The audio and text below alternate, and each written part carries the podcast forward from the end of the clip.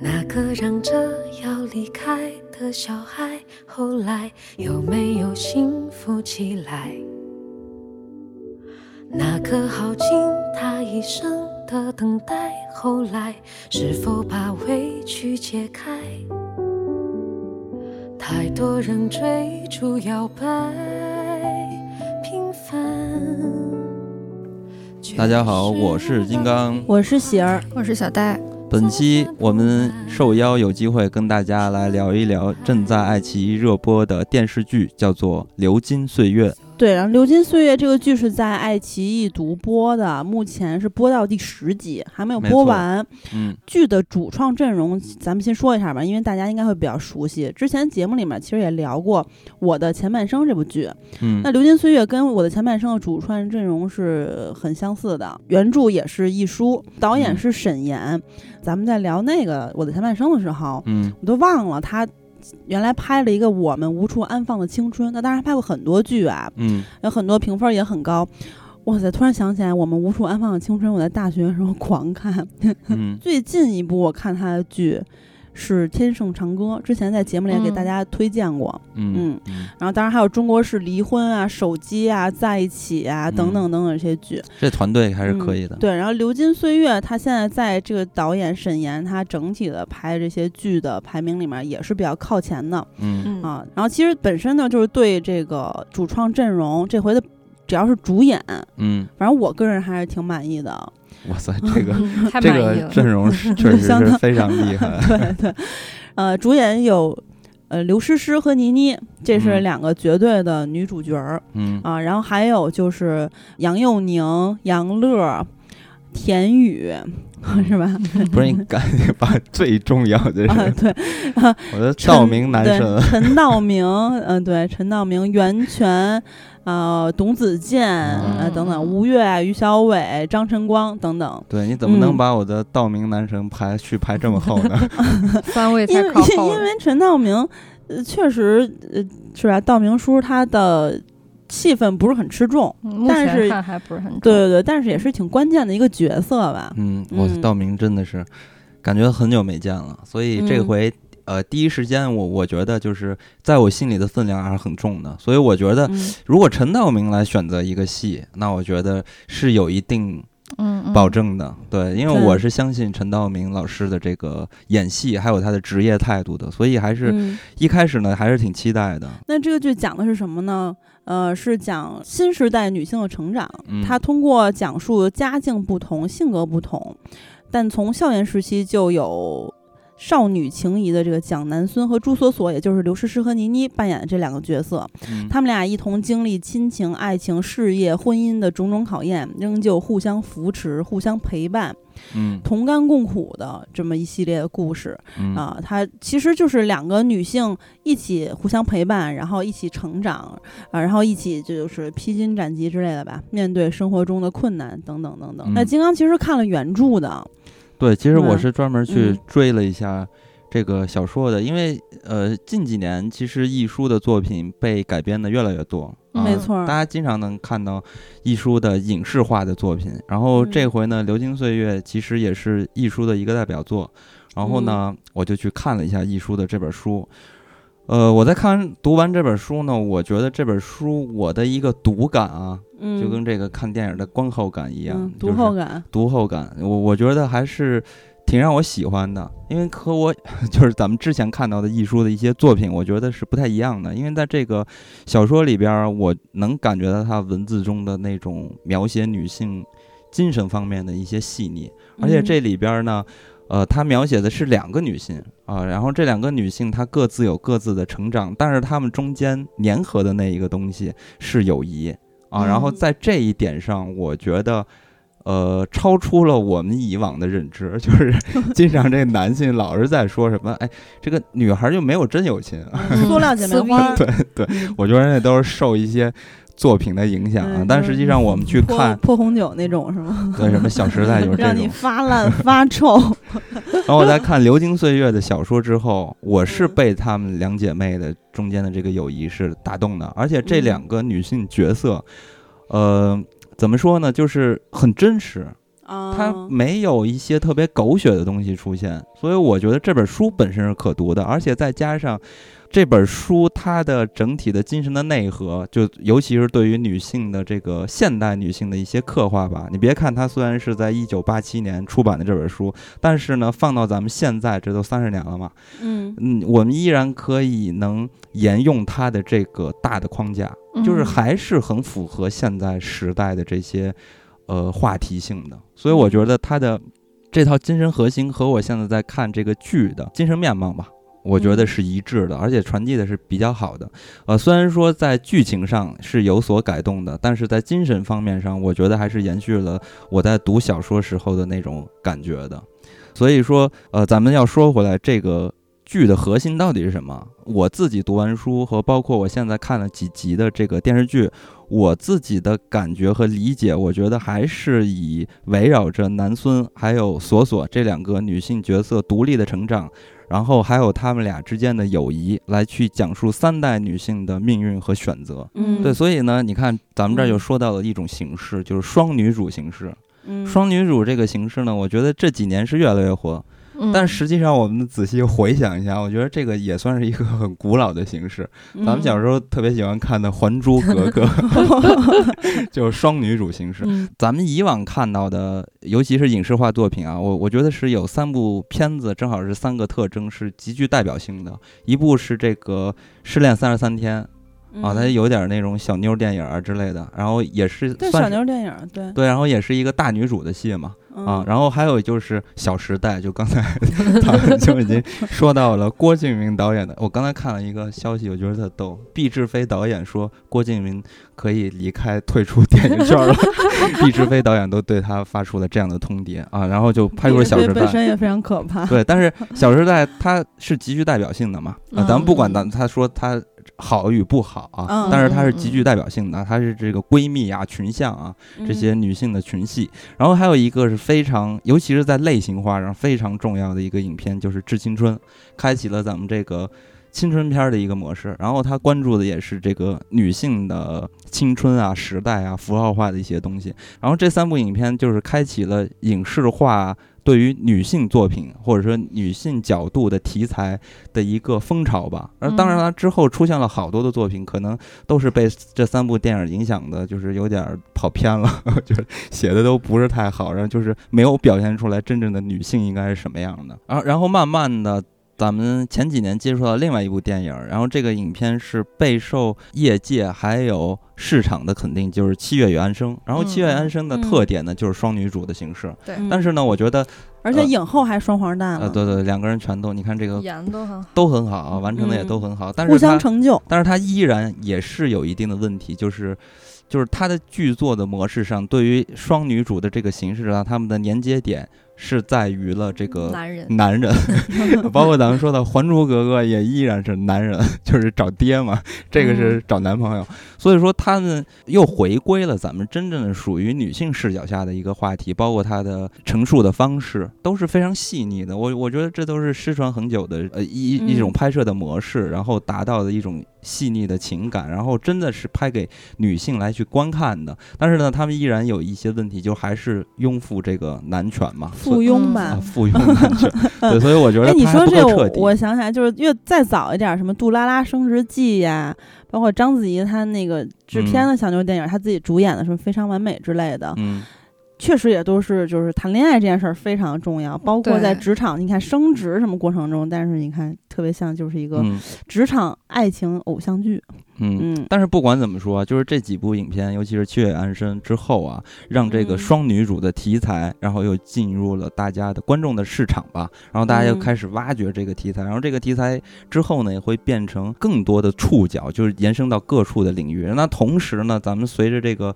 整体的时代的背景来看，也确实是容易诞生这样的话题和这样的作品的出现，因为现在整个局势，就你们这个女性应该深有体会吧？就是现在的啊，包括我们男性应该是更加的深有体会。就现在这个女性的意识啊，越来越的平权是吧？呃，我我不想提“犬”这个字儿，我觉得就是女性的这个意识是越来越突出了，觉醒。对，反正就是这个时代在发生变化，所以呢，也会引起观众在。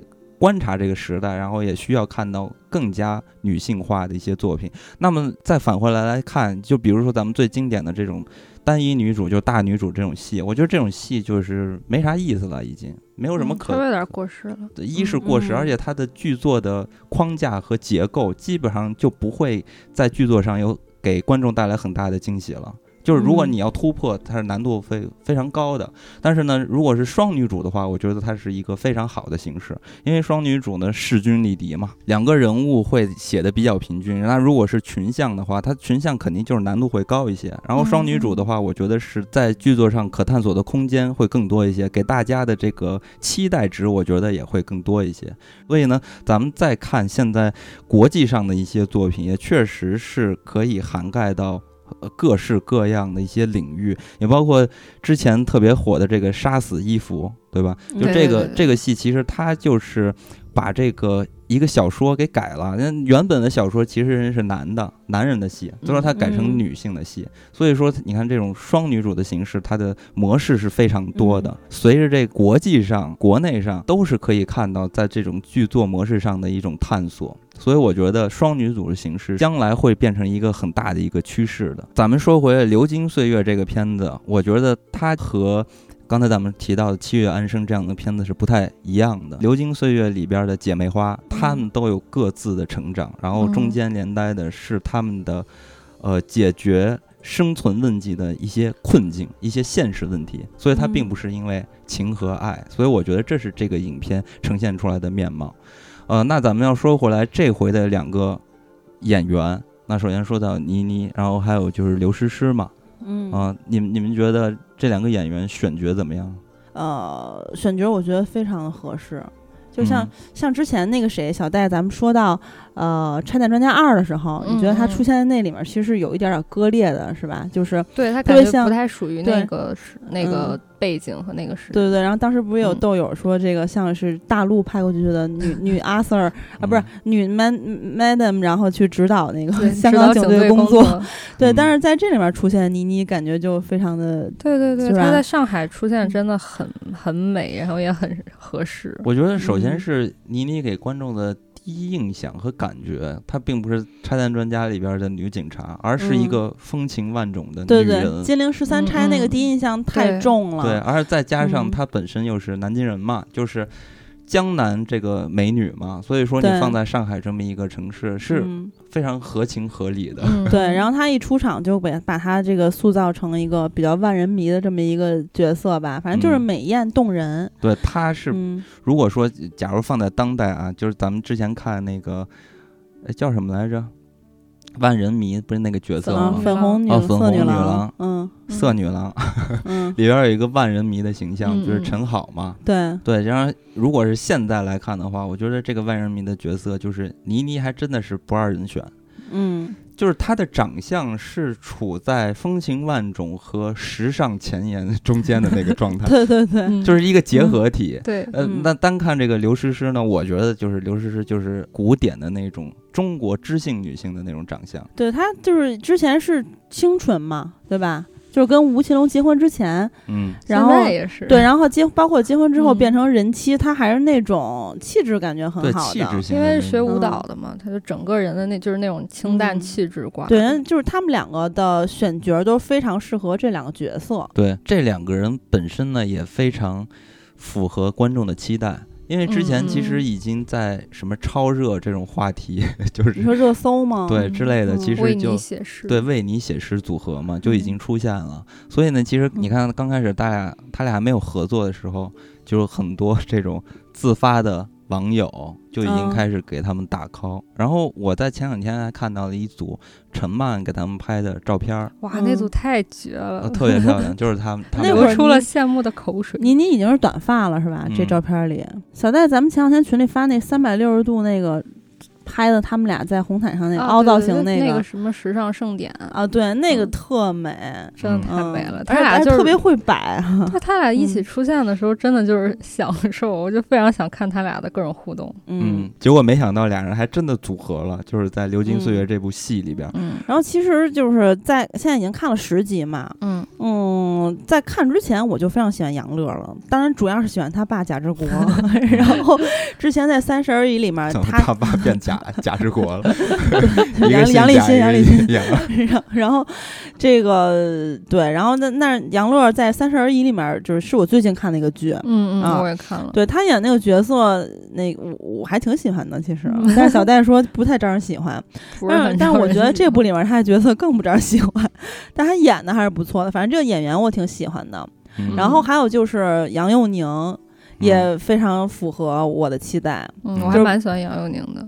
对，嗯。人家本身就比较洋气嘛，然后演一个呃才华和能力都有的这么一个海归，对，我觉得非常合适的。嗯。然后其实是 我觉得这个弹幕全都在在疯狂的打 call 的，当然是田老师田宇，他来老师。对他就所有人都在说王启年又来了什么的，然后范金刚嘛，范秘书找他演也是非常合适的，范秘书演的还挺逗的，我觉得我当时我我是特别 喜欢看点娘。看他的戏，他演的嗯特别逗。对对对，然后这个呃，还有就是呃，陈道明就不用说了、啊，嗯他这个气场啊，他去演一个。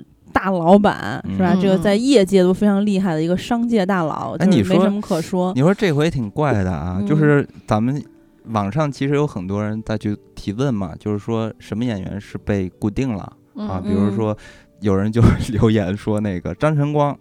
张晨光只要一出现，我就觉得他就是一个企业家、大老板。的爸爸，大富豪对，然后嗯。包括我对他的印象也是停留在陆涛他爹嗯啊，嗯。给人规划人生，然后对。有钱多金嗯啊，嗯。这这种感觉。结果这回演了一个让我有点意外的角色，因为我觉得应该是，呃，他去扮演陈道明那个角色大老板嘛，结果他嗯演了一个这个囊中羞涩的二代目，一个富家子弟啊，但是都嗯家了败家子对败家子儿，嗯而让我就觉得挺意外的，而且他在戏里边儿也是。呃，改变了我以往他的印象。可能我看他的戏比较少，嗯还真的就是 就是陆涛他爹。我没嗯有想到他居然在这个戏里边演的也这么逗。对对，就是他一个走投无路，然后但是嗯在一就是疯狂的找机会的这么一个很绝望的人。然嗯后之前确实有钱过这个家庭，然后现在确实是囊中羞涩，然后找找各种渠道，然后去想攀上高枝儿嘛。嗯啊，但他这回本人不是高枝儿了，所以确实跟之前是有些反差的。金刚可能印象比较深的是陆涛的爹，但他之前确实演过各种人的爹，或者是 或者是各各种大老板。啊，这个还有那就是嗯那个西红柿首富嘛。对对，对，然后再说回来，就是陈道明嘛，也是让我觉得有点儿意外的，因那为弹幕都说是庆帝又来了，就是还对对对是庆庆帝和王启年，对，就是 你看，庆帝就是王启年我觉得道明就是要不然大老板，我觉得是也是可以的，完全没问题。就是人家这个气质是吧？然后演皇上那更是没问题了。对，但是呢，关键是我们这回演一个大嗯人物，但这回的大人物呢，我觉得我在看了这几集之后，我感觉这个大人物。嗯他不是有意思特别威严的那种。对他嗯不是那种刻板的，咱们形象中曾经的陆涛他爹的那种大人物。这回这个大人物天天抱着手机在，我不知道在玩游戏看什么。特别像玩手游。对，我觉得是一个乖张的小老头儿，这个嗯让我挺意外的，而且特别喜欢看他这个戏，然后他的造型，我觉得，哇塞，陈道明老师简直太帅了，一头白发，黑了呀？是做美黑了吗？嗯，你看年纪这么大了，还是追求自己的形象。我觉得你这就是在硬夸了。不是啊，我我真的巨喜欢陈道明，怎么着都帅。真的是是，就是他虽然他可能也是头发太白了，是不是显得黑了呀？反正是有点显嗯老。包括我特别嗯喜欢李正宰们，因为我喜欢李正宰，主要是因为帅。然后我就觉得李正宰就是韩国的陈道明，啊反正厉害的人都得跟陈道明挂点钩。啊，那李正宰确实。因为因为最近看了《从邪恶中拯救我》嘛，嗯他也确实是跟那个戏有关系，化妆啊，包括增肥什么的，反正看起来就是老了很多。也美黑了吗？那倒没有，反正反正陈道明叔太帅。对他依然气场很足。然后其实这回我觉得有一个惊喜，就是王骁演的杨科，哇，这角色太好了。嗯，对。然后那之后可以咱们再再说这些角色的时候再仔细说。反正这个角色本身也非常讨喜，他演的也特别好。对，其实主要是这些演员的阵容啊，就是这个卡斯的阵容，其实是让我有很大期待。然后没想到的是，他们的给我们的期待又超出了我们的预知。就他扮演的角色跟我们想象的不太不太一样。对，所以呢，咱们就来看看这些角色到底是什么样的一个人。是非真伪错对，故事还上演的天花乱坠，入局的人看不清最终的结尾是什么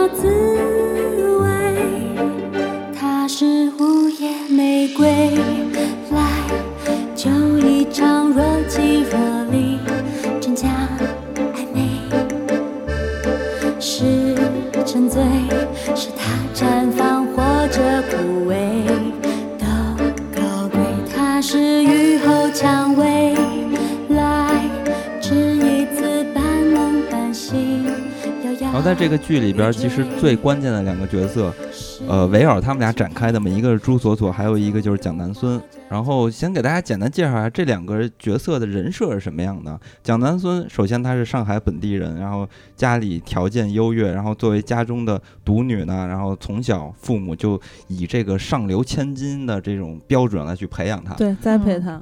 对，但是呢，这位大小姐呢比较年轻叛逆，然后也再加上她这个家庭虽然是比较成长的过程中比较优越，但实际上。呃，还是有很多这个旧时代的气息的，所以也造成了他性格上有一些叛逆。他这种叛逆呢，更多是出自于他的一种理想化，就是不懂世事的这种理想化的一个心境。所以他就希望可以挣破家庭的这种束缚。然后你比如说，他追求的爱情都是那种精神化的，嗯啊，然后相信自己的精神力量或者人定胜天吧，我要改变。那另外呢，一个就是他的。好闺蜜就是朱锁锁，朱锁锁从小他们俩是一块儿长大的，都是同学嘛。嗯，这个也也算是青梅竹马。但是呢，朱锁锁跟她的这个发小对家庭是完全不一样的。嗯，朱锁锁因为她爹是一个。海员、船水、水手是吧？然后天天在外漂泊，然后他爸特别浪漫，在那风雨中？追求自己的人生就非常浪漫，然后呢就把他寄养在他的舅舅家。嗯啊，所以说朱锁锁她是一个虽然也是衣食无忧，但是她总感觉自己寄人篱下。但是她有一个关键的设定就是巨美。巨美，就是明艳动人。对的，超强能力就是巨美。但我觉得这个是非常真实的写法，因为确实现在的年轻小姑娘，妈的一个比一个好看。哇塞！啊，然后所以呢，这个呃两个人就是成为好朋友。我们来两个人其实是虽然呃外表或者家庭完全不一样，其实但是两个人对于彼此的这种。呃，真性情吧，我觉得情感是一样的。嗯，而且呢，虽然咱们看起来朱锁锁是一个就是很美，然后她又希望可以呃生活条件变得越来越好，但是我觉得她的设定依然是处在了一个就是暗知这个世间之道，她是处在了一个成熟和单纯的一个结合体，所以这个人设是比较有意思的，不是那种呃二元的。就是干扁的，他其实是相对比较复杂的，包括蒋南孙也是这样，就是他成为这样的人，也是因为家庭的原因造成的嘛。所以说是这这样的两位女性，所以想问问你们这两位女性，你们更喜欢哪一个？朱锁锁呀，嗯，啊，都喜欢朱锁锁，为什么呀？小戴，你先说。苏锁比较新时代女性吧，然后可能我我看的话，蒋南孙的这个人设可能。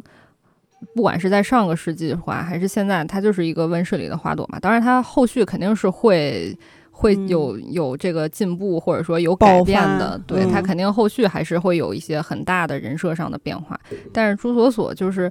我觉得他一出场就非常知道自己要什么，然后我美，我懂得利用我的资源，然后他也就是光明正大的嘛，然后很潇洒，我就我就有一个目的，然后我就要去实现它，不管是用什么也好，就是用什么手段也好，用什么方法也好，他就是很坦荡嘛，嗯，而且他不猥琐，就是说他也没有猥琐还能行，不是我的意思是说，就是因为朱锁锁演的这个角色，他从小寄人篱下，没有亲生父母的照顾，他而且他其实我觉得有点被这个。他寄寄生的这个家庭的年轻领男性这个角色有个爱情捆绑，就别人可能是道德捆绑，他这是爱情捆绑，嗯。就是被他舅舅这个继子嘛，对吧？嗯然后他这个舅妈的亲儿子，反正就是他由于从小寄人篱下，然后他其实目的非常的明确，就是他要自立门户、荣华富贵。对，然后他去为了达到他的这个目标，其实就是他也是用动用各种方法去达到他的目标，但你不会觉得说这个人是一个没有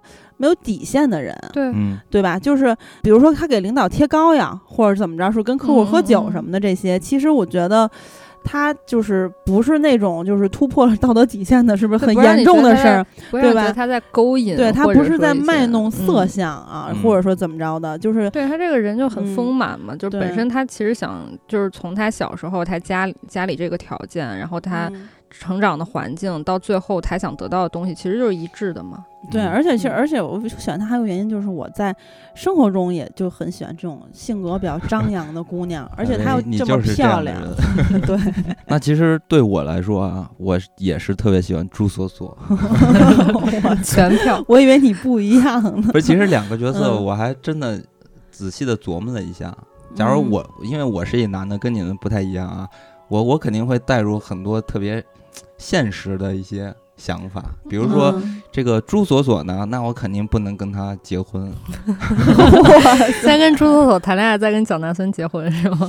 我觉得要是娶老婆，一定是蒋南孙，包括蒋南孙的这嗯个外形。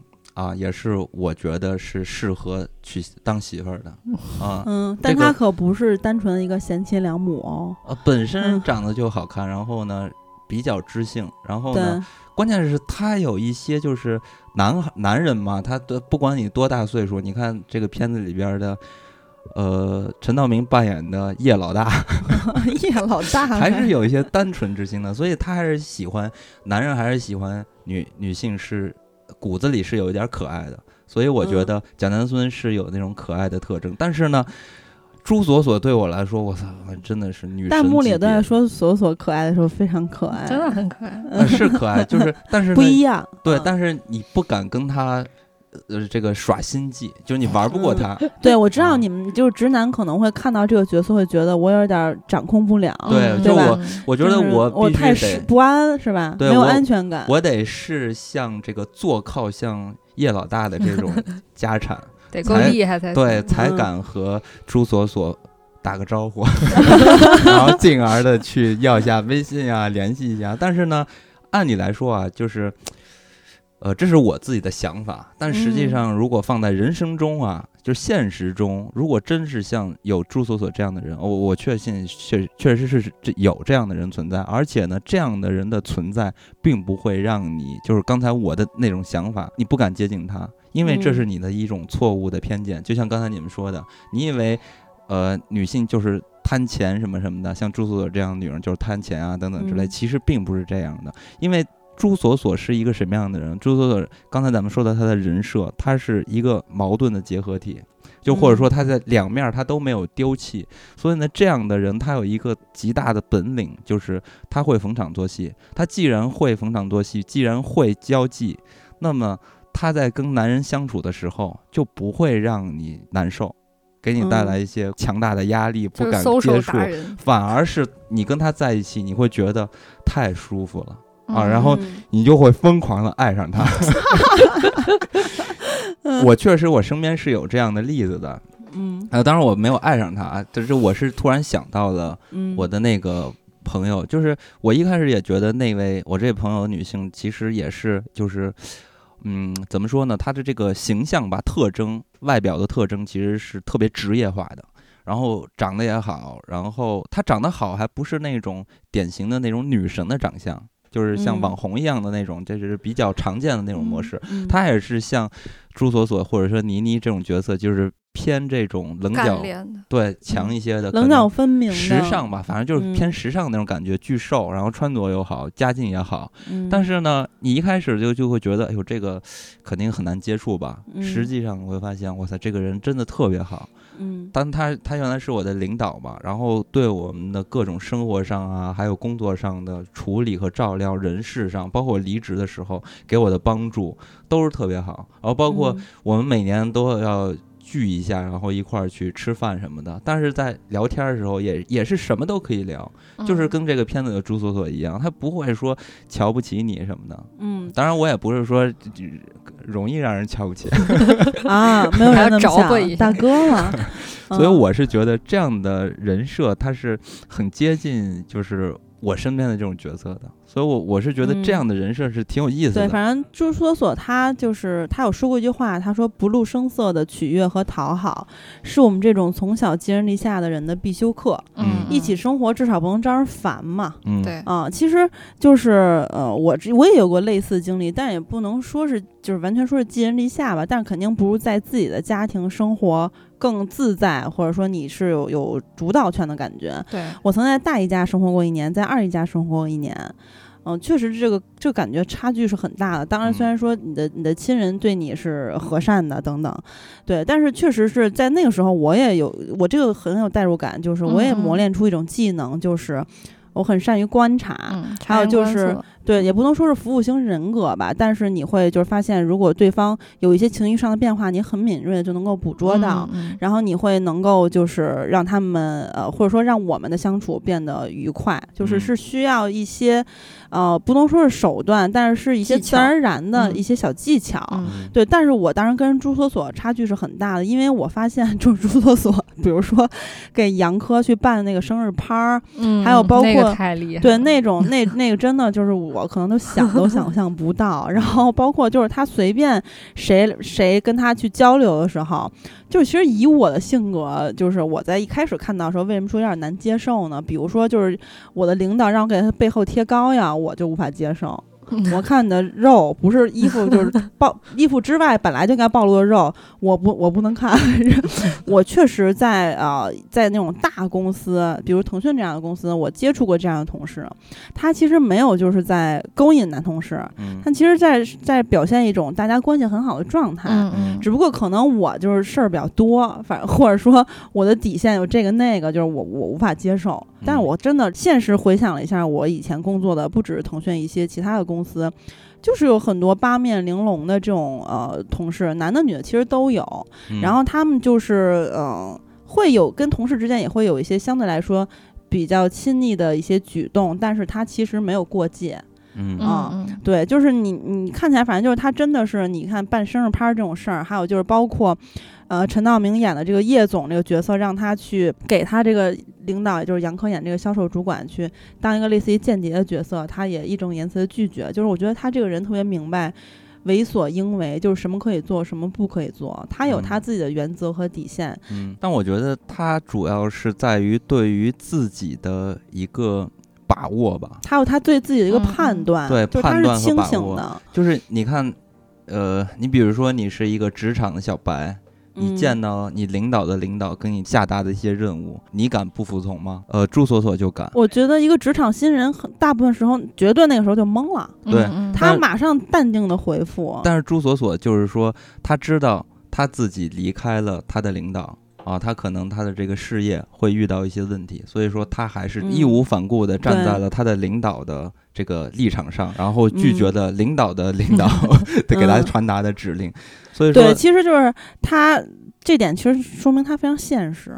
就是你，即使是这个公司最大的 boss，、嗯。你让我去弄我的直系上级的一个，其实也不是弄他，就是给他一情报什么的吧。嗯嗯。但是就是这个其实算是背叛了我的直系上级，哪怕你是嗯。公司最大的 boss，、哪怕你还跟我这个姐们儿的小姨是是一个老老老友的关系，你能保我，但是你对于我的职业成长，嗯。其实帮助是非常有限的，因为你嗯。位置太高。嗯，嗯。所以其实他这点选择非常的现实，但是，他有一点，我觉得在之后的成长中啊，就在这个剧里边儿肯定会重点表现的，因为在前期其实你可以看到，还是他人设的亮点的一部分，就是嗯。刚才的复杂性，就是这个人物的复杂性，他对于感情其实是有一点儿复杂的，就是虽然说他对于自己的呃事业啊、工作啊，其实是非常直接的，但是他对于他自己的情感，我觉得是有一点儿矛盾的，或者是到目前来看他是看不清的。你记得他一开始他搬到的蒋南孙家里边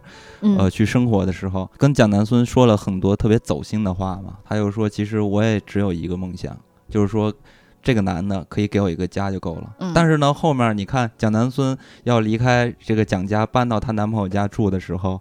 然后这个朱锁锁就一直跟蒋南孙就说那个啊你怎么能找一个这个平凡的人啊？你嗯，嫁人他说不能下嫁，对你嗯嫁人一嗯定要嫁这个给你更好的物质条件的，所以你看他其实是有一点儿对待感情中还是有一点儿矛盾的，包括他一开始被骗，被这个马先生被骗，嗯其实也是因为他首先被马先生击中，是因为马先生跟他说给你一个家，让他搬出来，他当时哇塞直接感动的哭了，嗯，其实我觉得金刚说那一点，我反而就是不太一样的感觉，就是他当时说的原话是“女人不能下嫁”，然后他说就是说他的意思是说，刘诗诗演的这个蒋南孙这个角色应该去找一个跟他比较平衡的关系的人，从能力、从学历、从家庭都比较平衡的，因为他当时有说说我不是贪慕虚荣，而是你们两个的关系会不平衡，对，一旦在一起过日子，那你之后的事情都会变的。一开始很多的这个所谓的这个叫什么凤凰男。或者是嗯屌丝在追女神的时候，都是一个无微不至的一个疯狂的那个舔狗的状态，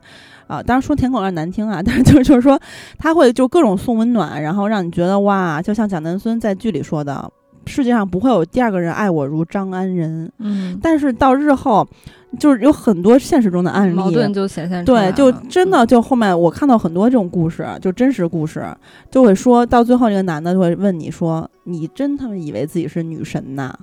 然后说：“嗯我给你脸了，那意思我给你脸了，就是我惯了你惯的不成样子了，你天天就怎么着了？嗯你你就是因为你不可能永远是一个不平衡的状态。对，这个当时朱哥所说的重点是说会导致男方心理的失衡。嗯然后会导致你俩的关系出现问题。我嗯觉得这个才是他说的非常真实，我非常认同的一点，就是这这一点可能会，呃，是他担心蒋南孙和张安仁未来感情的这么一个一个问题。其实不是已经不是金钱上的问题了嘛，他是两个人状态的那是种方方面嗯面的，嗯嗯。然后，嗯，其实蒋南孙这个角色，我觉得他就是就看到现在已经接近十集的时候，我慢慢的越来越喜欢这个角色，是因为我看到他这个角色身上的力量了。嗯，因为在前面，尤其是五前五六集之类的那那之内的那些内容里面，我看到的是像金刚说的，她是一个这个是温室里长大的花朵，对。然后之前一直她的男朋友张安仁管她叫小公主嘛，嗯然后后来你看到这两集会发现，这个这个蒋南孙他用就是他开始遇到。真正对他来说很严重的事情的时候，他开始反击了。因为之前他也嗯没啥可反击，他无非就是反击反击他爸，然后搬出家住了。对，对吧？但是那个时候你也能看出他有他表现出了他的立场是坚定的，嗯就是说，呃，包括其实他为什么会选择张安仁做男朋友，也是可以理解的。就是为什么呢？因为他爸天天好像就是有点儿干一些虚的事儿，比如说是嗯卖炒楼啊、炒股啊这些。嗯然后他认为张安仁是脚踏实地的在。干派的，对，是嗯就是让他觉得很安心，不像他爸让他觉得非常的不安。嗯不靠后谱，对，不靠谱。然后这个张安仁就是以他的在他能力之上，他能力也不差嘛，对吧？嗯然后他他在勤勤恳恳的、脚踏实地、一步一个脚印的干，然后所以他觉得这个是可靠的。嗯，哎，然后我就插一句，嗯而且那个宿管阿姨其实也挺逗的。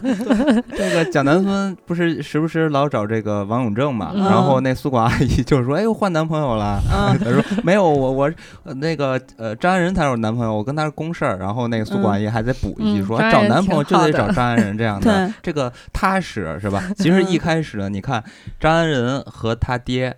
这个形象的对比，其实就是嗯在蒋南孙眼里，就是一个他是，一个不靠谱，所以他其实肯定找的是一个他父亲的正向的，对他一开始嗯择偶标准就是跟不要跟我爸一样，没错。实际上这个人不老实。对对对，然后就是你看他平时用呃朱锁锁说的话，就是你平时单纯的跟个兔子一样，嗯但是看到你现在露出了兔子大板牙要咬人了，但是有人用话不是这么说，就是这意思。然后当时蒋南孙说：“生活给我蜜糖，我就安享蜜糖；生活给我苦难，我就披甲上阵。”嗯，反正那意思就是说，对，平时是我看着挺挺挺好挺好欺负的，但是老娘不好惹。比如说这个最让我印象深刻就是投奔张安仁的这个女孩儿。嗯哦，这个女孩跟张安仁真的好像，一会儿咱们在张安仁那儿细说。嗯反正这个女孩可不简单呐，是这个是是张安仁前女友，而且她是非常有心眼子的一个。这个我角色也写的挺好的。对，写的挺嗯好的。然后这个时候，这个蒋南孙，你看朱锁锁在不断的提醒他，你不要就让他住你家，然后就觉得没事儿似的。他这个这个女的是一个威胁什么什么。一开始他听着听起来就是他表现出来就是没事儿没事儿，哎，就怎么着的什么的，很单纯的。实际上他在干嘛？他在暗箱操作，结果人家有大智慧管。张安仁的大学同学冒充这个借住了女孩的名义去要他们大学同学照片，套出来他俩其实是前前男女呃朋友这么一个身份。嗯然后而且呢，就是在那个车里直接摊牌，然后这个时候就变身了、嗯。啊，就就是就发力了。蒋南孙这个角色啊，就是你看他名字叫南孙嗯。啊，嗯。这个其实是带出了他这个家家庭庭的一个观念，就是他的奶奶其实就是重男轻女嘛，呃，对。就是原来的所谓的大家闺秀，他肯定嗯，还是更希望，呃，有个男对，女孩儿送出去的，嗯。还是得嗯。生一个男性儿子继承人，对，哎嗯所以呃生一个孙子，对，嗯所以嗯说给他取名的生一女孩儿嘛，那就叫男孙算了。啊，包括这个朱锁锁，其实，在嗯小说里边儿，其实他也有提到啊，这个朱锁锁这个名字其实也很符合这个角色的特征的。嗯呃，当时呢，他原本的故事是发生在香港嘛，所以以那个粤语的发音来方式来去讲这个“锁锁”两个字儿呢，它就比较像骚骚，所以有一点交际花那他小时候就知道对吗？，他是往那个方向去走的。那其实南孙这个角色的亮点，其实我觉得，呃，主要的吧，嗯就是他坐实了这个角色为什么变成这样。就是你，你想，咱们一般的这种大小姐都是那种特别作的，嗯，然后这种作是因为家里的这种溺爱，就是说你是千金啊，你是掌上明珠啊，对吧？嗯就对你呢，就是各种保护。你同样是单纯的，或者说是这种理想化的，但是呢，对这个人物造成的变成了一种目中无人，然后嗯爱作。但是朱锁锁这任性任性对嗯但朱锁锁这个角色呢，他是有一点小作的，但他这个作呢，更多的是呃是因为这个家庭造成的这样，因为这个家庭可以看得出来，呃，南孙在这个家庭中其实他是有很大的困境的，嗯所以呢，以至于造成了他在择偶上啊，包括他的事业上，也包括那个他爹不是一直想让他拉小提琴嘛之类的，嗯他要把小提琴砸了。其实他是跟家庭在做对抗，包括和他奶奶呀、呃，这种传统的家里的价值观给他的一些抗争，这是这个角色的亮点的地方，赋予了这样个角色这样的一个性格，但是呢，他同样没有失去了这个角色千金大小姐的那个身份，就是他其实也是有一点儿，呃，小作的。因咱们就说到他和张安仁的这个，咱们看到十集的这个过程中发生了一次情感的危机嘛。这个危机就是张安仁呃和王永正在竞争留校的这个名额，嗯，然后呢。这个张安仁是挺精明的，然后就偷偷的向戏里边揭发了，呃，在工程中的偷换不是偷换，是换了一下这个颜料这个事情，然后把这个留校的名额就给到了张安仁了。呃，南孙就觉得这个事情不光彩啊，嗯，对吧？因为你是，呃，不是正大光明，对你这不是正大光嗯明。虽然说这件事情真的是客观发生了，但是你的心思不是这样，对吧？你的心嗯思是想告发人，然后来，呃，拿走这个身份嘛。所以打小报告这个行为就不行。对，但是嗯这件事情其实让呃蒋南孙心里特别纠结，其实他嗯一时也不知道到底如何才是对的。所以说，你看他和朱锁锁在聊的时候，对朱锁锁当时还和他的领导杨科，嗯杨科俩人开着车，杨科特别逗，杨科说话特别快，然后直接就上来说什么，咱们一边开一边聊，然后完了就给他讲这事儿。在人家这种社会上历练过这么多年的人，人就说这事儿就非常简单，嗯就是说水至清则无鱼嘛，你去道个歉就好了，不要留个遗憾就行了。但是如果说这是什么大事儿嘛，也不是什么大事儿，因为嗯这个世界就是这样的嘛。所以你看，呃，在一些成熟的人眼里来去看南孙做的这些事情，其实是有点多的。包括他去吃饭点菜，总是点那个特别多的一大嗯堆，然后包括。她的这个男朋友就天天叫她小公主什么的这种，她你看她是这个角色是没有脱离这个身份的，嗯但是呢嗯，她的性格呢又是有强烈的这个扎实的基础的，就是他为什么变成这样。所以呢，在以后的这个空间中，我觉得蒋南孙肯定会成长嘛。就是我觉得他这嗯人物也是到后边几集吧，就是人就这个整个形象慢慢开始丰满起来了，然后嗯也也让我觉得这个故事线开始变得有意思了嘛。就尤其是他最后处理。呃，不管是张爱仁这个留校问题，还是后嗯来、呃，这个男朋友忽然带了一个他老相好来我们家住，嗯、然后你就发现他其实不是那种之前可能咱们傻白想象的那种，对他他就是那种很没有办法的，然后感嗯。觉是第一次面对这种情感危机，他其实很有办法的，人家嗯。嗯。就是一开就是有点腹黑的这种感觉，然后其实那个劲儿就上来了，觉得我就是这些事儿，我其实我都不用让你张爱仁知道，我就悄悄全给你嗯。摆平了，就是我们我们自己的事情嘛，我都不让你知道，我全部嗯。全部对。直接给你偷偷给你解决掉。而且我印象很深刻，有一点就是当时这个老相好这个女孩有质嗯问他一点，是带一点攻击性的，就是说我可以 OK，我可以不告诉张恩人，但是你为什么这么怕他知道？这个嗯回答很重要的。当时蒋南孙的回答就是完美的应付了他嗯啊、让他知道就是嗯哦，就让他觉得我不告诉他是合理的，但是老娘一点没有变得弱势了一点，在你的质问之下，嗯而且你就是听完我这番话之后就。保准就不会再更更更不会告诉他了，嗯然后也不会怀疑，就是我我是不是有什么心虚？你想拿住我的点，你拿不住我。嗯这个回答挺厉害的。嗯，你说这是不是和朱锁锁 相处啊 有关嗯系？这个朱锁锁和他之间呢，虽然说你看咱们单看这两个人物，他都有自己的一个鲜明的性格啊，但是他们俩之间的友谊，我觉得从前几集来看的话，其实已经可以感觉出来了，就是两个嗯人是相互帮助。在一开始呢，其实是蒋南孙在去照料朱锁锁，因为朱锁锁嗯可能想要离开出来，对，嗯寄人篱下的那个小房间嘛，然后就搬到他们家。然后朱锁锁到了他们家之后呢，然后一直在帮助蒋南孙去处理或者说调和家里的这种口角啊、矛盾啊。所以说两个人的感情其实还是。呃，很好的，不是建立在男人的基础上，而是建立在两个人真正的是知心的这么一个状嗯态中。对，而且朱锁锁其实为了蒋南孙，他们两个其实对对方的奉献都没有什么呃计较。嗯，但是你看到了这个蒋南孙这个蒋府，这就要展开其他两代的女性了。嗯啊、这两代女性在这个剧里边也是非常重要的价值观的输出。呃，嗯首先要说到就是蒋太太，就，是蒋南孙他妈。蒋南孙他妈其实角色性格很鲜明的，就是这个嗯人是一个隐忍的人，对就是他让我想起来了司马懿。我的大哥，脑洞太大。脚为什么这么白？因为他藏着。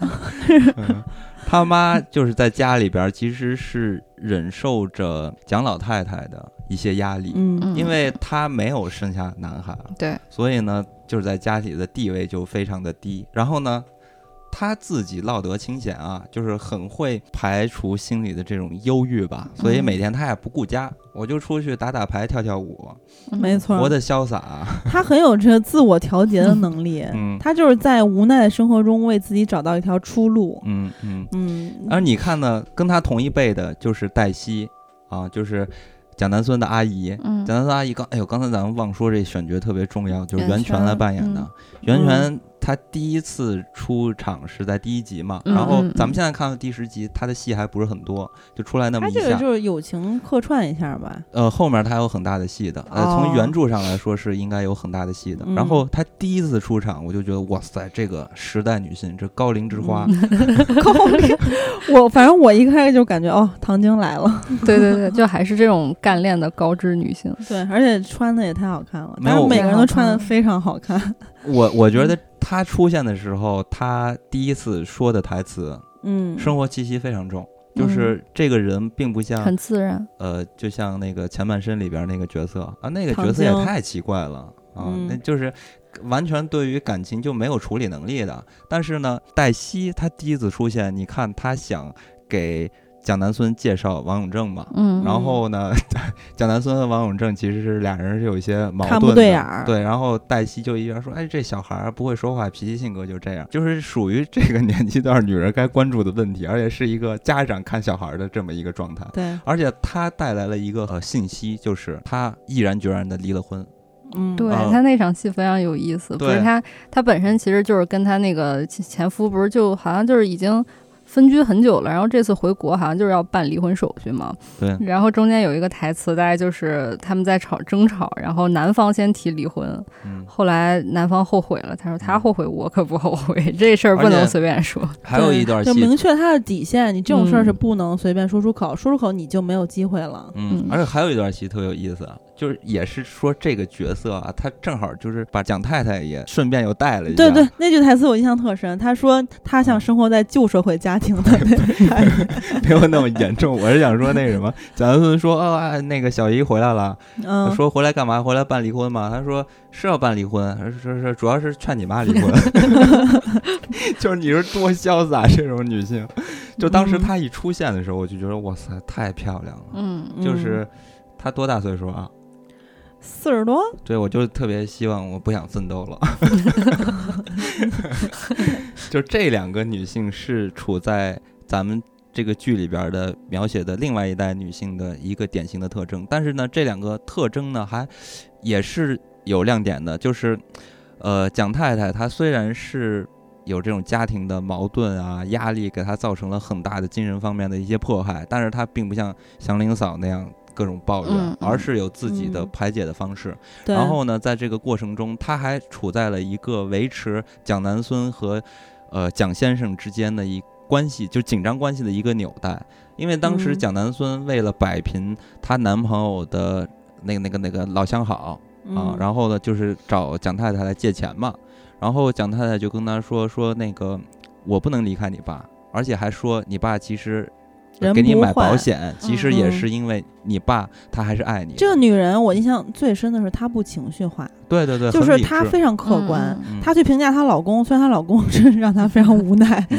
她都把她首饰，她也说了，首饰基本都卖了，嗯。然后钱都是大部分都给这个孩子去买保险呀、什么的，嗯。然后是留了一点生活家用，其实也就是她打麻将和跳舞的钱，也没多少钱。嗯。但她对她丈夫的评价说到，就是她丈夫爱女儿这件事情，包括其实买保险这件事情也是丈夫一开始让我买的。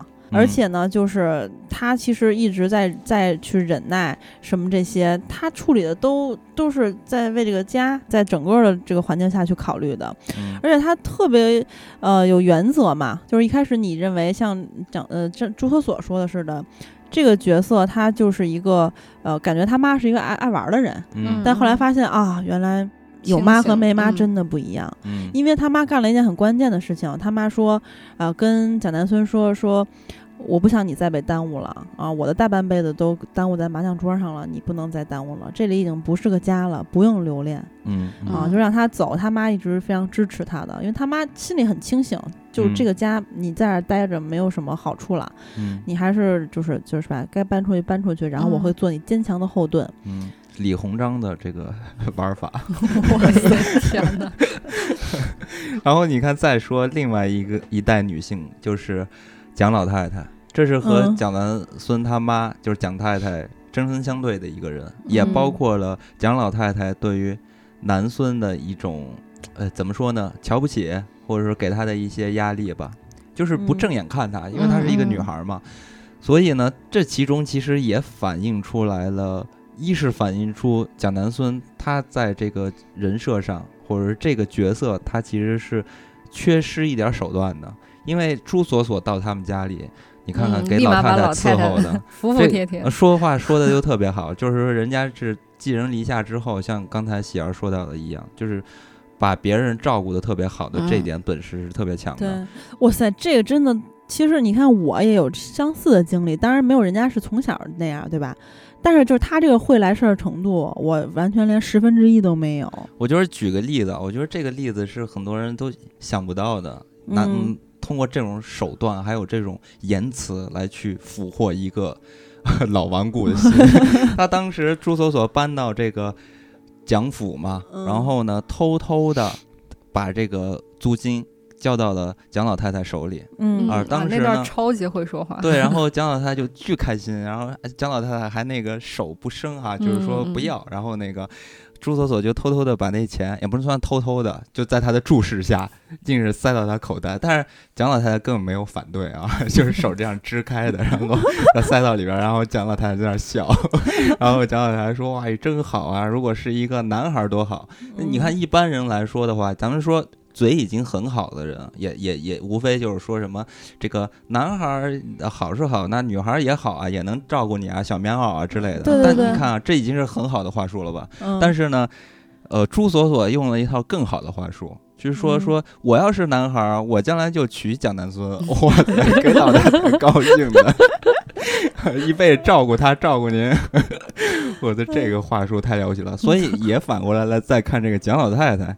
蒋老太太这个人呢，她虽然是有一些就是一所谓的一代目吧，啊，这个大家庭的一代目，嗯。因为他最主要的是因为手持这个财政，这个嗯。蒋蒋蒋府蒋家人其实已经开始家道中落了对。啊，家里边的钱就是蒋老太太最有钱，所以他儿子天天哄着他，他儿子其实也是个妈宝，对。天天呃也是这个也跟这个蒋老太太就是啊撒娇之类的，然后对宗将在那儿拿钱，所以蒋老太太是拿着家里的这个财政大权，所以地位极高。嗯，但是呢，蒋老太太她不算是一个油盐不进的人，因为你在看她和其他人跟她的对话中，你也能感觉出来，就是她还是被你的这花言巧语还是会引得非常开心的。嗯对，嗯然后过多的给你一些正向的反馈，因为蒋太太其实从来就没有说像朱锁锁这样的，因为蒋太太虽然说也是非常的有自己的一套，但是她从来嗯没有表现出来这种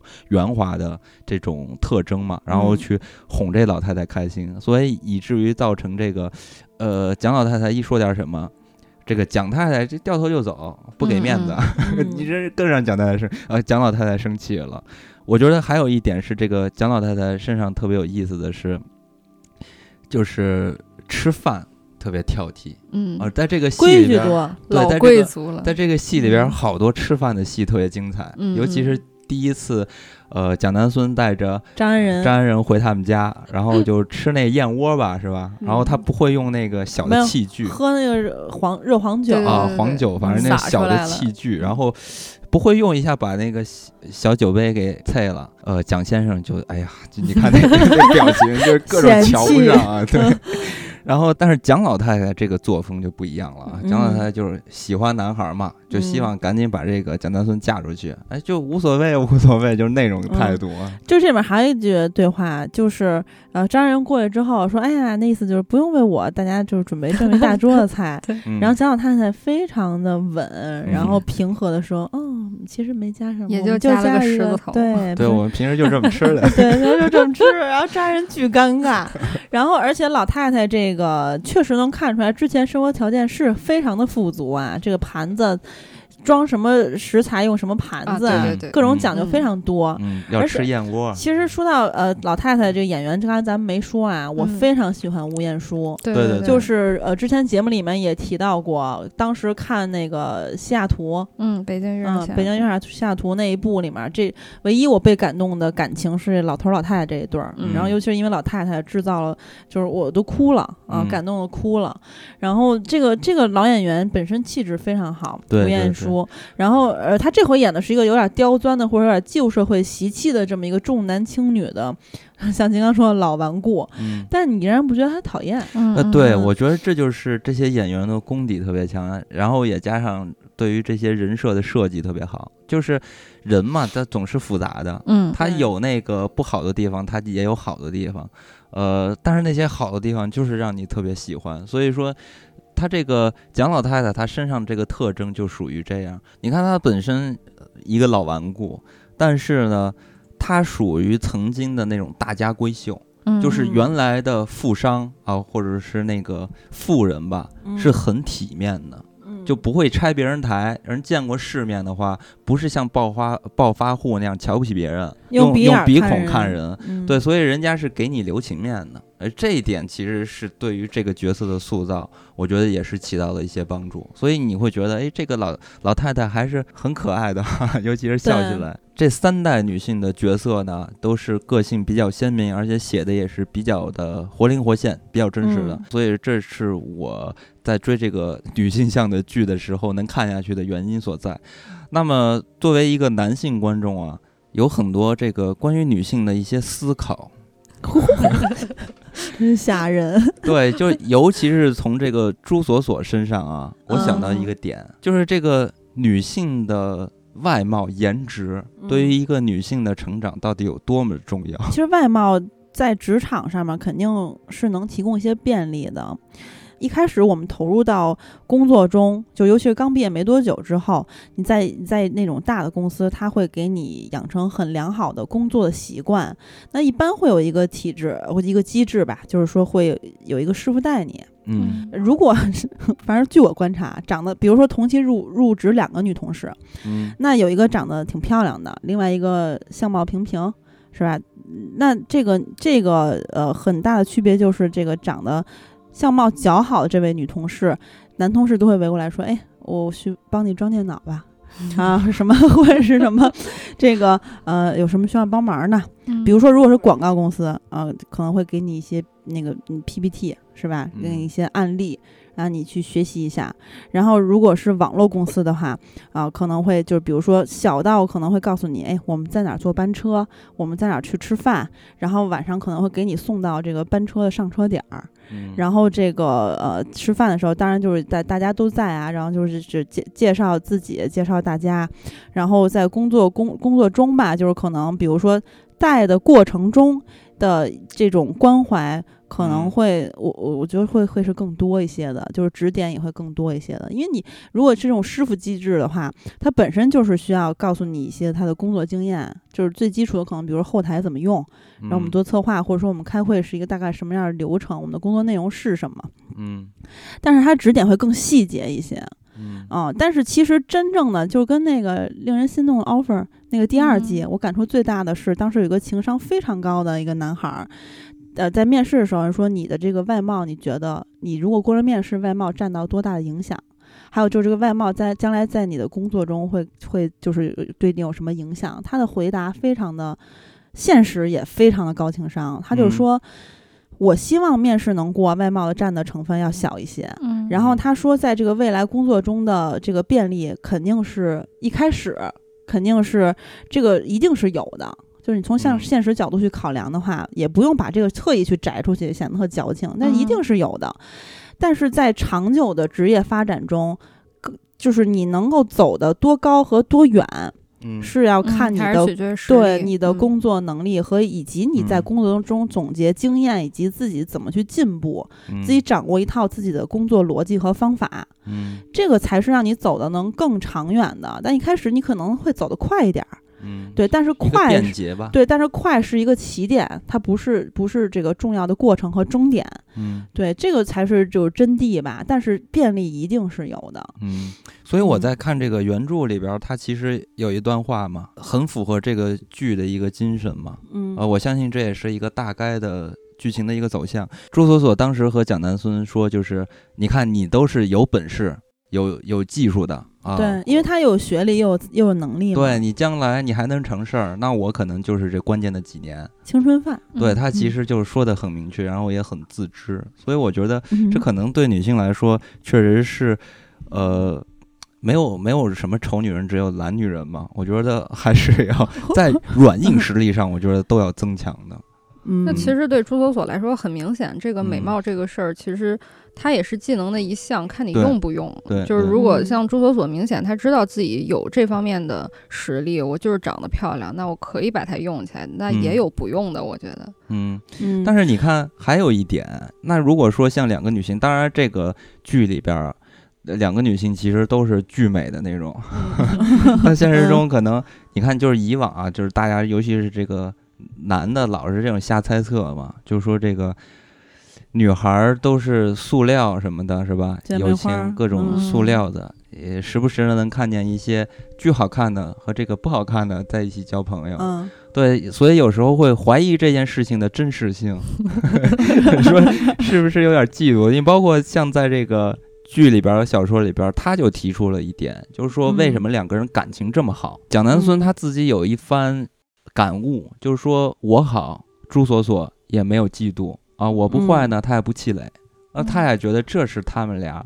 呃，本质上或者友谊上可以维持下去的一个原因，没错。反正现在，比如说，就是 大家都很熟悉的，来了很多次的小迪，我们俩之间的关系就是。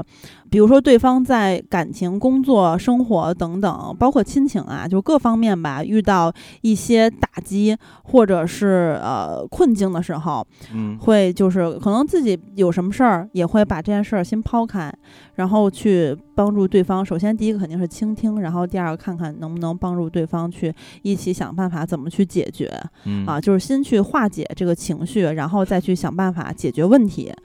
啊，然后，呃，在对方就比如说啊，比如说呃，小迪结婚了啊，或者说呃，或者说他有一个什么什么一个非常好的事儿，就对他来说是一个呃人生的一个重要的节点也好啊，是他一个呃对他来说是一个特别惊喜的事情也好，你肯定会为他真诚的而开心，而甚至有时候会会很感动。像小迪之前在节目里说的，我俩也有过，在我俩比如说相似的。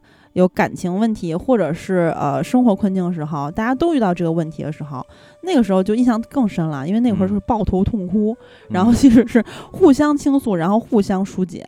嗯，哦，反正就这种时刻非常的多。当他难受的时候，你也会感觉非常的难受。嗯，然后当他慢慢的走出一个呃状态或者说困境的时候，你会很为他开心。对，现在我其实觉得成年之后遇到这种就是这种感情会会更多，因为大家都更包容了。嗯，我现在越想我越觉得荒唐，就是 什么 好多。男男的说的这个女的没有友情，我现在越想这件事情越荒唐。嗯，因为我觉得女的也是人啊，其实就是一种污名。不是，他们是觉得这个呃，可能他们认为女性之间的友情是有一些小心思的。不是我，我是觉得你看，他是脆弱的。首先你是人嘛，人就需要有情感的需求的。那女的那没有男的不能活了，那所以一定是有自己的朋友的，对吧？对，而且我个人认为，就是女性之间的这个闺蜜情，或者说姐们儿，跟你们男的之间那种哥们儿之间的感情是有很大的区别的，因为我们什么都说，我们 就是我认识的很多，就是因为当然因为我也有哥们儿嘛，我发现就是哥们儿跟哥们儿之间说的很多话。说的就是点到为止，或者说，比如说我感情遇到问题，或者我家庭遇到问题，我也难受，我也痛苦，我也告诉你，但是我不会说太详细。但是当这个哥们儿跟我说的时候，会说的我极其的细致，每个细节都说出来，而且情绪他该哭该笑，他表达都非常的，就是彻底。但是他说他就是我问过，我说他说就是他说他们就是说说不出口，因为说出来就是说两个大老爷们儿跟这儿那个唧唧歪歪，觉得有点矫情。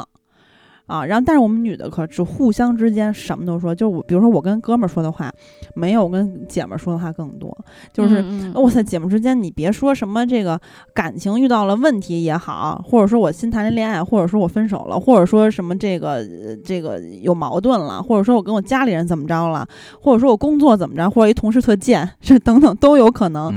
关键是我们我们连闺房密室都说，所以什么都说。其实就是女性她有那种内在性的这种同一性嘛，然后两个女性之间更容易有这种同同理，有有共情，嗯，同理心。对你这种没有办法跟另外一个性别的人去聊，你肯定是有相似经历，然后你们可能更有，就是我跟你交换交换我的经历，我就是我曾经也有这种共相同的、相类似的经历嘛，咱们肯定才能接接着往下聊。那小戴，你也跟你的闺蜜开过车吗？也讲这种，开车有什么不能开的？嗯，原来是这样的。嗯，你是不是你们有时候会聊的相对来说？大家当然也是有真情流露的交流，但是相对来说，可能没有我们聊的这么细致。可能男的他有时候尺度方面他是有一个自尊问题，所以没办法聊。那女孩就不在乎了，就可以。对啊，你们也是多少要些面子嘛。我我其实尤其像我这种人，就完全无所谓。所以话说回来，我在读这个书还有看这个剧的时候，其实。呃，刚才节目一开始就提到了嘛，就这两个女性她们身上的友谊，其实是让我，呃颇有感触的。你也想跟她们俩做好姐妹？我太想了，谁不想？太想了。你说当年上学的时候，怎么就没有跟倪妮认识一下呢？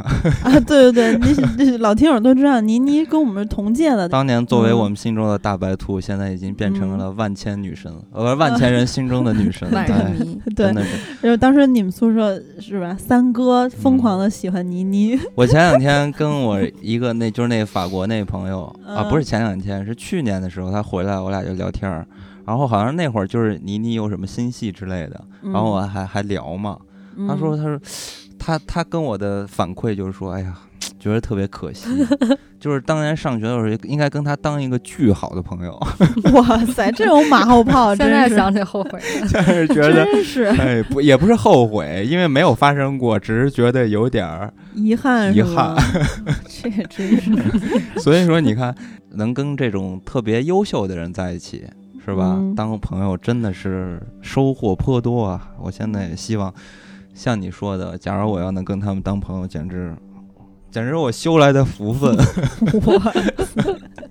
主要是倪妮啊，我太想跟她当朋友了。嗯，啊。他就对他确实平，你看他们这个，还有就是这剧里的服装给我留下很深刻的印象，我都被倪妮种草了好多套衣服，然后那个微博上也有很多人在扒他们穿的品牌，嗯，哎，不过倪妮要跟我当朋友的话，她应该就不能这么穿衣服了，因为他会喂被我喂的稍微胖一点儿。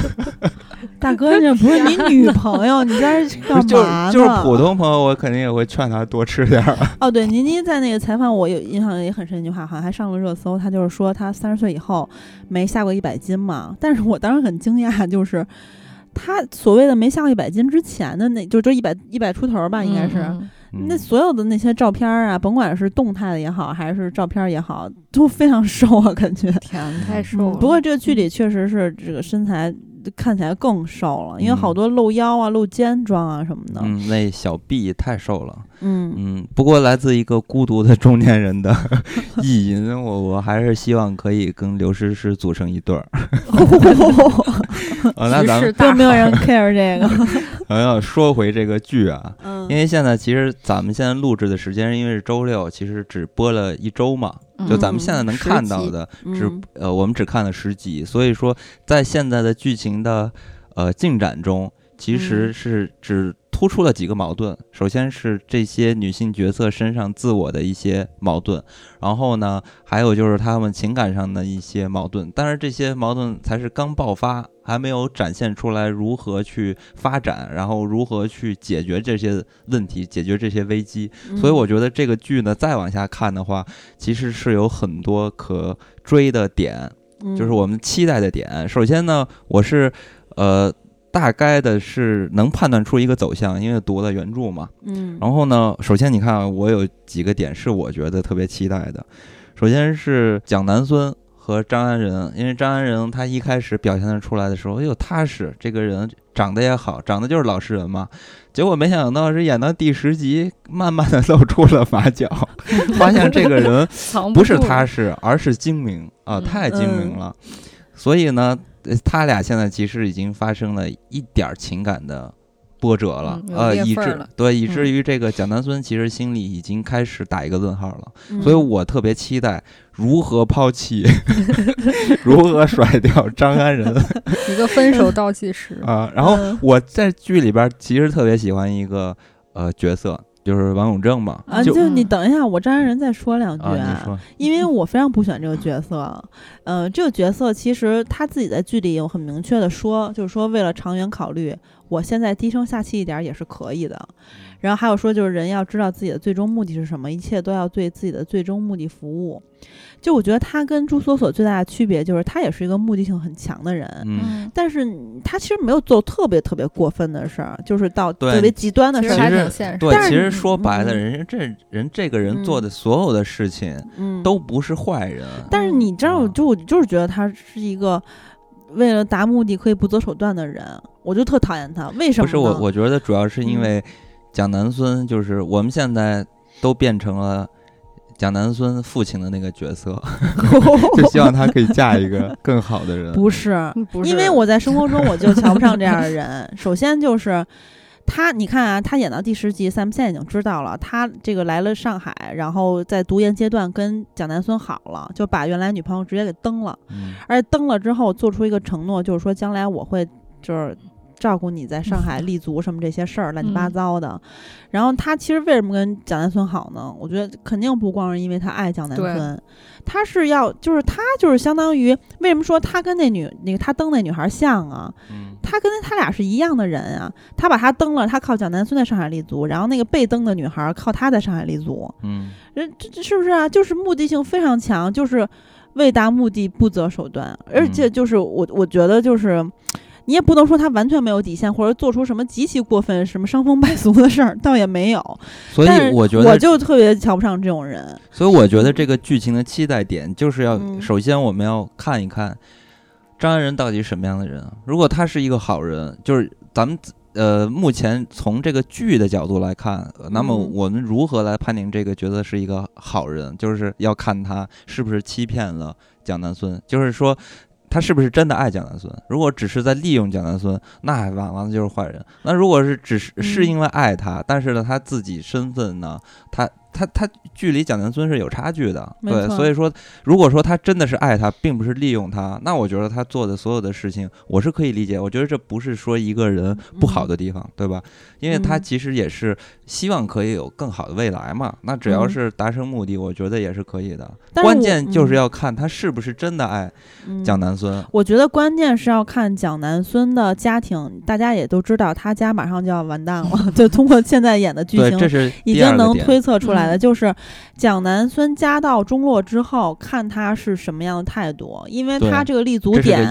被击碎了，嗯我觉得他一定会有变化的。我就特别希望 看到这个丑陋的一面，然后，然后让这个，这是我期待的点啊，就嗯蒋南孙被生活打到了谷底，然后嗯看他如何反击，然后如何成长。因为其实咱们现在在看的话，就是蒋南孙他是留了很大的空间的，嗯就是这嗯个角色，因为你一开始他塑造出来的一种比较单纯的一个角色，是一个非常善良、善良的一个人。他虽嗯然有一些小性子、小脾气，但是这个人是特别善良的，你不会让人你讨厌。然后到你越是我操，你觉得这个人善良。而且是真实的善良，所以呢，到最后他陷入谷底，然后再如何崛起，哦，这个过程就完全特别能满足观众的兴奋感。很爽。对，对而且他嗯不光是前面铺他善良小白兔，或者说温室花朵，他现嗯在除了慢慢展露他的个人的能量之外，还有一点就是通过张安仁那个留校的那个事件，嗯还有一些其他的生活琐碎，你能看出这个人他是非常有原则的。对，嗯所以的这个人，我是通过从这个原著来角度来去看啊，就是我还是很有信心的对这个角色之后的剧情的发展，嗯。他并不像罗子君那样靠别人，他真的是嗯靠自己，所以我特别期待他在剧中如何嗯靠自己一步一步去，呃，托起这个家。啊，嗯。然后嗯如果说托起这个家，那就是出现了第三个看点。第三个看点就是蒋南孙和他奶奶，啊，俩人之间嗯。这个，呃，第三个、第二个是什么呀？第二第二个不就是蒋南孙如何成长吗？啊，对，第三个就是他们俩之间的关系，因为你嗯看家道中落之后，这个 江老太太可怜了，江老太太也没人照顾了，然后大房子也没了，呃，然后呢，只能就是跟着蒋南孙一块儿过，哎，嗯江老太太也没钱了，然后蒋老太太也没工作啊，那么大岁数了没啥工作，那只能 就是最后指望不上男孙，对 他还是得指望望自己的孙孙女。对你说，你看这就有意思了啊！嗯这个当年老师对着男孙这么挑剔是吧？嗯现在你落人手里了，你看看蒋南孙是如何对你。呃，当然了，肯定是正向的啊，肯定是帮助了老太太。他不可能整他 奶奶。在小说里边其实很有意思的，当时他妈就是蒋太太，然后就嗯希望说蒋南孙可以和他黛西阿姨就嗯就走了就完了啊，去国外了。对，然后呢，呃，我自己已经照顾这个家这么久了，而且其实我是真的爱你爸的，对吧？嗯啊，他是个好人，所以呢，这个家我留下来，你你还年轻啊，包括你还有很大的未来，那我可能就已经这样了，所以我来去照顾这个家。啊但是蒋南孙当时就觉得说，你都苦了这么。半辈子了，是吧？一直没有活出自己的精彩，所以你去你走，然后呢，我留下照顾这家。而且说实在的，你是一个外星人，就是我 外星人，我外星人，我惊呆了，我外星人嘛，嗯就因为我姓蒋，嗯我和奶奶都是姓蒋，我是流着同样的血液。嗯要说这个至亲还是我，所以他妈最终还是就是离开了，然后在蒋南孙的这个义正言辞之下啊，然后就走了。但是走之前非常的。提心吊胆，他老害怕 蒋南孙是不是会报复这个老太太，然后还多次的跟蒋南孙就是说那个你一定要照顾她，照顾她嗯要好好照顾啊之类的。蒋南孙最后给他的承诺说，我一定要好好照顾他，他妈才放心的走嗯啊。所以说这是很重要的一条线，就等于这也是蒋南孙从那种小公主到最后还是要撑撑起一整个家嘛。对嗯这是变成顶梁柱，对，这是嗯之后的剧情发展中非常精彩一条线，嗯而且是非常重要一条线，这是会贯穿到一直到结尾一条线。要看嗯这个，你你想啊，这蒋老太太选这么好的演员，那不能、是不是肯定有很大的戏戏份的？嗯，对那然后那小戴对于王永正之后什么期待吗？因为他现在到第十集是暂时下线了，对，这就是第四个嗯期待了。对，因为王永正是暂时就出国了，对吧？嗯嗯嗯啊，你有啥期待吗，小戴？因为我不很不喜欢张安仁这个角色，所以每一次有王永正跟跟蒋南孙的对手戏的时候，我就非常开心。然后而而且这个也确实挺好看的，反正，嗯因为他们俩就是刚开始是就是欢喜冤家啊，到嗯最后的修成正果嘛，肯定是嗯对就。现在已经有一点点那个苗头了，就是蒋南孙其实已经对他有改观了嘛。然后嗯这个节点上人家出国了，我就在等他回来就是。蒋南孙和王永正，他俩修成正果这条路啊，嗯，一定会非常精彩。蒋那南孙家道个表情那么中落。兴奋是怎么回事？不是我惊我，因为我。是一直在想那个小说中的 整个走嗯向，我觉得特别有意思。因为蒋南孙他首先家道中落了，嗯，嗯他作为一个要托起这这个家的一个人，他的特征和曾经的他是不一样了。嗯嗯啊，然后再加上呃王永正和蒋南孙他们之间的这种过节，你知道吗？嗯中间他们俩还夹着一个人是张安仁，嗯，就这一条路他们俩到底怎么去修成正果，这是我期待的一个点，就是他对对如何去演这件事情。嗯就一开始这个设定其实大家能猜出来，但是我们要看的是中间的这个爽爽点，才能让嗯大家兴奋，这是兴奋点，而不是说这种模式就让大家兴奋，这种模式不会让大家兴奋的。关键是对最终它的这个剧情的走向才是大家嗯值得兴奋的地方。然后。呃咱们说了这么多兴奋点，其实还呃不是一个期待点，我觉得还有一个嗯最重要的期待点，就是朱锁锁朱锁和锁。董子健演的叫什么来着？那分那富二代。谢什么？首先，朱锁锁和谢谢宏祖啊啊，他们俩之间的这个感情呢，肯定会发生啊，但是发生肯定是曲折的，就是嗯，结局应该是曲曲折折的。因为呢，嗯我们在看前期的这个剧呢，就是可以看得出来，朱锁锁这个人物角色塑造上也是留了很大的空间。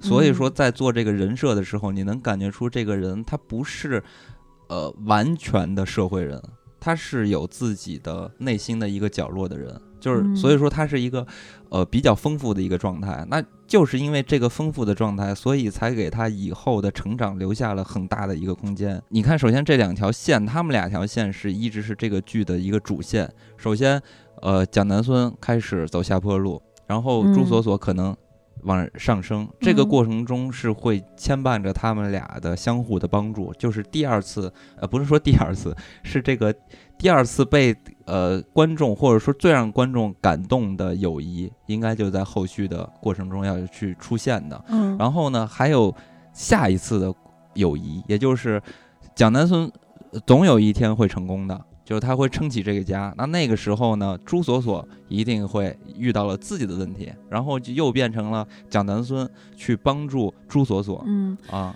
而且我还个人很期待一个细节的，就是比较窄的点，就是杨科不是现在看起来是要离开京对烟集团了吗？职了。嗯，然后他离开之后，朱锁锁应该就是他他的他的选择吧，嗯，就是他呃应该是不会跟他走。嗯哦，嗯那他继续留在京烟集团，以后可能还会碰上。对对，包括他在京烟集团的自己的一个发展是什么样儿的？那现在给他设置了一个工作的身份，那那之后这个工作的发展是什么？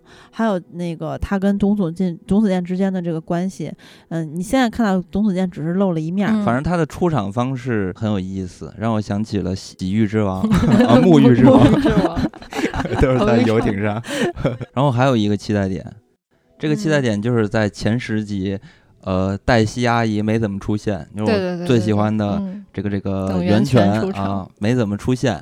嗯，然后到家道中落，我觉得他的任务就来了，嗯。因为在这个，你看他这个角色，他是非常符合现代女性特征的，也是包括我们呃女性们也是特别呃希望理想化变成的一个人物吧。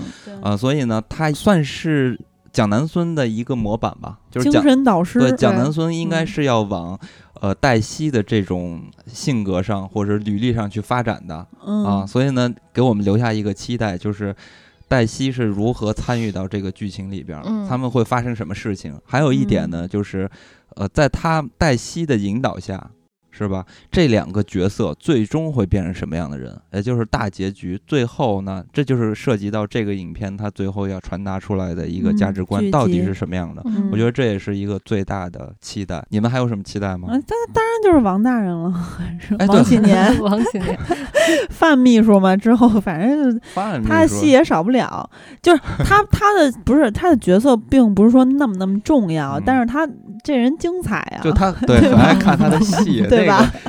杨杨科当时特逗，说这个人就那样，然后做事风格还有点那样，就是说他有点娘炮，有点那样。杨哥呢 从这个角色上说的台词说的简直嗯太有意思了，说的都是人话，而且特别俏皮，然后对接语，速特快，然后不能让别人打断。就这个，哎呦，这个角色写的真是让我喜欢。啊没错所以杨科我也有期待，就是看他之后他是就是离不离开京研，离开京研的话是什么样？他和嗯朱锁锁对手戏吧。嗯对，然后还有最后一个期待，就是我的男神陈道明叶老大是吧？到底要扮演一个什么样的角色？嗯 因为我们现在看起来还是挺模糊的，就展现出这个人身上的很复杂的，很、嗯而且是很值得猜测这个人到底是什么样的人。因为在这个前几集中，发现他身上有一个非常可怕的地方，嗯，就和他外在的这表现出来的信息不一样。当时呢。朱锁锁和杨科回这个公司，遇上他们的一个设计师，嗯，啊，然后那设计师说疯狂加班，然后也是老员工了，十多年的老员工了，结果直接就是因为说这个企业的坏话了，跟客户面前说的，嗯直接喝就走人了。对，直接就让叶老板开了嗯啊。然后嗯当时呢，杨科就说：“你看，你知道了，这就是公司的狼性啊，你以后说话要注意点。嗯然后你再见这个，然后下一幕呃，然又在玩手机。对，然后又 看到了 叶老板，叶老板在电梯里边儿跟朱锁锁同处一间那个叫什么电梯梯间里边然后我我相当于我就特别想猜测，我特想看看这镜头能不能给到这个叶老板手机上到底在看什么，一直在那哈哈傻笑，就觉得这个人是一个特别可爱的人，但没嗯想到。身手其实是非常的老练的，就这种、嗯。我我，所以我觉得这个角色上应该有很多可以挖掘的地方，对对。于这个角色，尤其是对于朱锁锁的成长，应该是有很大的帮助的。而且我还有一点就是，呃，叶老板曾经问过朱锁锁是哪年的，还问过他的生日，嗯、啊，对，这也是一个啊点。然后嗯当时他说：“哎呦，怎么这么一样啊？对，怎么那么嗯巧？而且我嗯特别期待所以这是什么意思？他肯定和黛西有事儿，因为，他俩曾经一块儿打天下嘛，一块儿创业嗯打天下嘛。对，而且他现在对于朱锁锁，包括就是尤其是当黛西的姐夫，他的那个股票什么这边那个出问题了，嗯，就是如果他俩只是单纯是就是打天下的这么一个合作伙伴，然后后来被别的女的给没那给。给插插手了，嗯然后黛西就给给挤走了，他不会到这种程度吧？不至于那么做到这种程度。对，你看，所以之后的戏，我操，简直，反正我觉得特别精彩。尤其是如果说陈道明能和呃袁泉啊嗯两个人搭戏，而且有嗯大量的戏，我操，那真的太爽。太吸引人嗯了。大量应该肯定不会，但是反正就是有重要的对手戏对，可以了。如果有的话，就是是一个惊喜吧。啊，这是惊喜嗯，。反正这个剧我看的时候，我比较明显的一个感受就是，呃，我本来以为这个剧就是大部分看的都是女的嘛，嗯，嗯之之前确实也是，但是我在跟我男朋友看的时候，我发现，就他一开始也就还好，没有那么大兴趣，但是看了几集之后，说就老问我说，哎，什么时候播？什么时候播？今天是不是又该来了？我要追今天的两集了。我看的时候也是，就嗯不会像你看，举个例子，像我姥爷一看电视剧就各种骂，尤其是看那个《我爱我家 》，嗯然后就要一直骂富明老同志，打官腔就骂，就是他总是有些嗯剧里边的这个人吧，他的人设做不好的话，他是嗯没有那种可爱之处的。那那我在看这个剧的时候呢，就是不会让你上火，就是我在看的时候，我总觉得嗯还挺这里边。舒心的。对，嗯所有的人都很真实，嗯他有不好的，也有好的。然后呢，好的那一面儿，他的语言、台词的语言非常俏皮，然后就会做的事情表现出来的那些特征和那些行为，嗯我就觉得特有意思。所对，就是除了第一集的那大慢镜，然后各种这个甩头发什么的，嗯我有点受不了。之后这些其实就是除了第一集之外吧，之后慢慢就越来越接地气了。嗯从台词到这些人物的呃对于事情的反馈啊，以及推进来说，反正就是那种你你觉得每天就是必须得追两集的那种感觉。嗯，那么其实我们关于这个剧聊的差不多了，因为现在还没有播完，现在播了嗯十来集嘛。对，呃所以才留下刚才那么多的猜嗯想。对对对，也该是总体的呃整个集数的大概三分之一到四分之一。嗯，嗯，分享了一个我们真实的看剧的感受。如果大家还没有看的话，可以在爱奇艺关注《流金岁月》，然后收看这部电视剧。嗯，好的，那咱们本期就到这里吧，跟大家说再会。再会。再会。是否你也一样？你欣赏我欣赏你的模样，我爱你温柔的光。缘分让我们彼此相望，片刻之后再相望。也为